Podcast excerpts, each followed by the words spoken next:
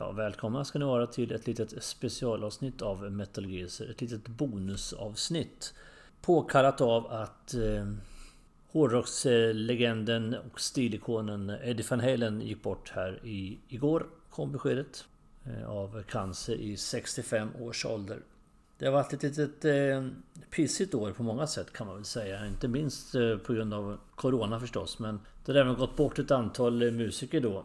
Som eh, har betytt mycket för eh, rock och hårdrocksvärlden. Eh, det startade ju med Neil Peart här i början på året och eh, det har varit en ganska lång radda. Men jag kan nämna exempelvis Paul Raymond då, som var, var medlem i UFO.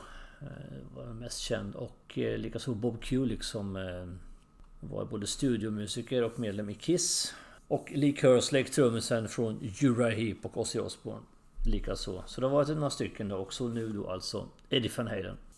Ja, vad kan man säga om Van Halen som inte redan har sagts om honom eller skrivits av eh, mer intresserade människor än, jag kanske. Men eh, jag vill ändå göra en liten kort minnesruna eh, över honom här då. Jag upptäckte själv Van Halen då Visst faktiskt i samband med att deras första platta kom 1978 och slogs direkt då av den här en nyskapande sätt att spela gitarr som han har. Han... Det här tappingen som han kör med när han slår med bägge händerna på gitarrhalsen. Jag har hört olika, både Alan Holdsworth och även eh, Steve Hackett har ju fått cred för att de kom på den här typen av sätt att spela. Men det var ju Van Halen, oavsett vem det var som startade med det, så var det Eddie Van Halen som Som förädlade och drev det till eh, den unika spelform som, det, som sedan används av väldigt, väldigt många gitarrister genom åren då. Så det möjliggör ju att man kan spela, få upp tempot på gitarrsolon och på sitt sätt att lira betydligt mycket snabbare än vad som var möjligt innan då. Det blir ett väldigt, väldigt speciellt och unikt sound. Ehm, inte minst då i det här instrumentala monstret då, Eruption från första plattan som... Eh, som, som eh, det skrevs historia direkt när den kom. Och det här soundet har man ju hört och man vet ju att det är van Halen eh, man får då när man... När man, när man lyssnar på dem så det här speciella soundet som Eddie van Halen tog fram. Joe Tempest läste jag här nu ehm, sa något väldigt... Någon väldigt bra sak om, om Eddie Van Halen, han sa att det var vår tids Jimi Hendrix. Eh, vår generations Jimi Hendrix. Och det, det, ligger väl ganska mycket i det för att det är väldigt fint sagt av, av den gode Joey för att eh, Jimi Hendrix i all ära, det är ju verkligen en legend och en ikon. Eh, men man är lite för ung eh, för att komma ihåg honom och eh, då kom Eddie Van Halen in lagom där och skapade en ny nisch då för många musiker. Och stilbildare för väldigt många. Nu var ju inte Van Halen bara eh, Eddie Van Halen. Det var ju ett, band som, ehm, som skapade väldigt... Ehm, ett, ett antal väldigt klassiska plattor. Konstellationen med eh, brorsan Alex Van Halen, Michael Anthony och eh, inte minst David Lee Roth på, på sång då. Och eh, det gjorde ju gjorde ett pärlband av klassiska plattor i början. Men jag tycker även när, när Roth slutade då och Sammy Hager kom in så skapar man minst eh, lika mycket bra musik fast den, den var på lite på ett annat sätt. Det, det är liksom lite ironiska med, med Van Halen trots hans eh, ikoniska status som gitarrhjälte då så några av de största hittarna är väldigt mycket syntbaserade då. Inte minst Jump förstås men även andra större hits de har haft som eh, Why Can't This Be Love och Dreams som är väldigt mycket keyboard säger då. Som ju Eddie Van Halen i och för sig spelade. Han började en gång i tiden som som, eh, och spelade piano då som, som ung, eller som barn rättare sagt. Redan innan, eh, redan i Holland innan de flyttade till USA. Och eh, efter det så spelade han ju faktiskt trummor ett tag medan Alex Van Halen spelade gitarr. Och sen kom han väl på efter en stund att eh, det var nog kanske bättre att, att vi byter plats då med instrumenten. Och så kan det väl vara. Eh, så att jag ska inte sitta och bli så jättelångrandig. Jag vill bara, ville bara lägga upp ett kort avsnitt här om, om Eddie Van Halen och prata lite om Eh, de plattorna som eh, har betytt kanske mest för mig. Eh, för jag har tappat bort dem ett par gånger under karriären av och till. Men de har ändå alltid funnits med. De har inte tillhört den här närmaste kretsen av, av artister då. Eller band som jag har. Men de har alltid, man har alltid liksom lyssnat på Van Halen av och till mer eller mindre mycket då. Jag kan ju för personlig del säga att jag har ett av mina mer sorgliga konsertminnen på att säga. Det blev ju inget konsertminne. Det skulle ha blivit det. Eh, 1984 på Råsunda då när de skulle spela Monsters of Rock. Med Motley Crue, Van Halen och AC/DC. Det är en klassisk spelning idag. Jag hade biljett. Eh, den var köpt och färdig. Jag skulle åka på konserten. Eh, men jag låg i lumpen då och... Eh, våra officerare fick för sig att vi skulle göra ett flottbesök på Gotland precis då och eh, det var inte tal om att få någon permission för att åka till Stockholm och se på någon obskyr hårdrocks konsert Så att eh, den brann inne. Jag lyckades sälja min biljett då men det är ju en klen tröst. För det är faktiskt så dessutom att Van Halen eh, kom ju aldrig till Sverige någon mer gång efter den spelningen. Så att eh, det var då eller aldrig.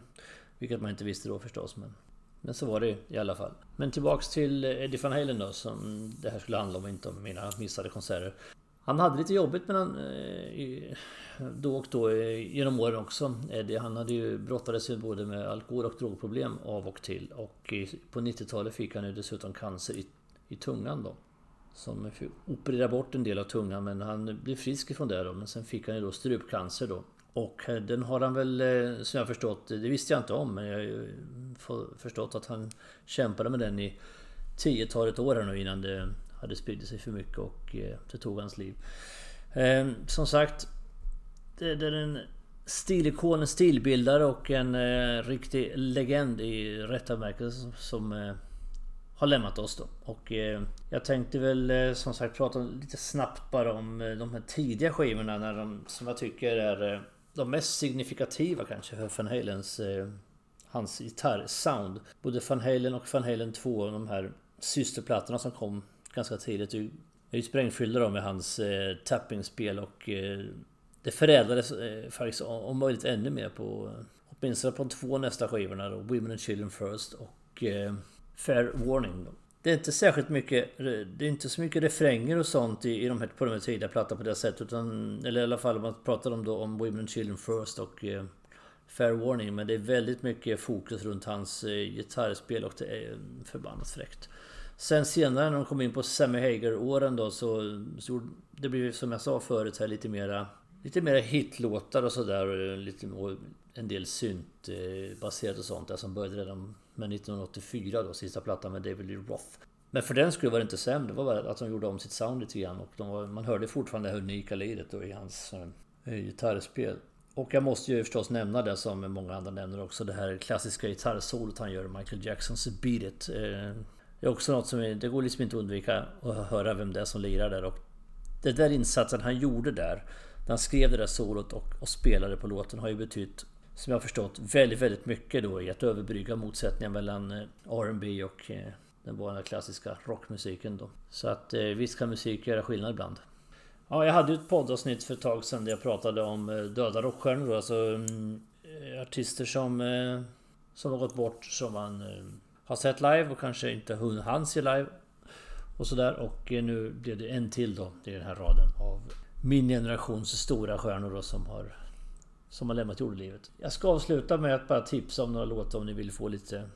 Ni som inte redan har koll på Van Halen, vilket ni vill ha de flesta av er. Men eh, om vi tar hans eh, den mer hitbetonade delen av, av, av Van Halens musik så har vi ju fem låtar då. De är ju som jag sa då, väl, de är, det är ganska mycket keyboard, lite mer, mer anpassat för så att säga radiostation, radiomusik så, eller hur ska jag uttrycka det? Eh, men det är förbannat bra alltihop. Och eh, fem låtar jag kan tipsa om det. Can't Stop Loving You från eh, Balance-plattan som kom 1995, sista med Sammy Hager.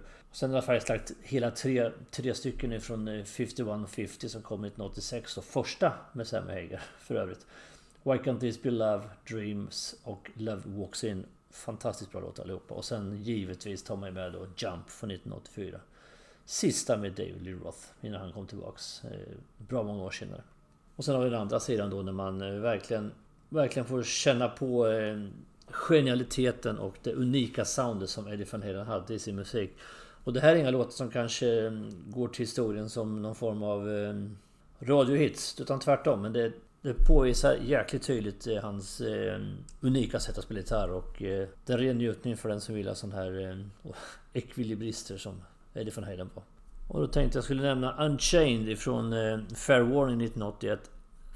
Fruktansvärt häftigt intro med den elaka, vassa gitarren han har där. Det är helt, det är helt sagolikt bra. Och likadant Everybody Wants Some från plattan innan, Women and Children First. När de liksom leker med gitarren och lite samspel då mellan eh, de olika musikerna då. Även David då kommer in med sin röst. Det är, det är otroligt häftigt att lyssna på. Hot for Teacher som ju faktiskt blev en hit i och för sig då så att eh, det frågar väl lite det jag sa då. Från 1984-plattan.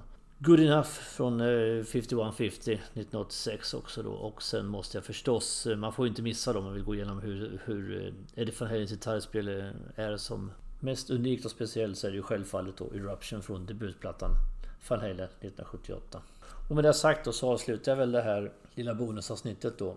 Som jag, jag gjorde ett likadant när Pert eh, lämnade oss här i, i början på året. Och eh, jag kände att eh, Van Halen är ändå så pass eh, stor musiker i, i hårdrocksvärlden så han, eh, han är värd ett, eh, en liten minnesruna här då i Metal Geezer. Så att jag tackar så mycket för att ni har lyssnat på oss och jag återkommer med ett ordinarie avsnitt eh, inom inte allt för lång tid.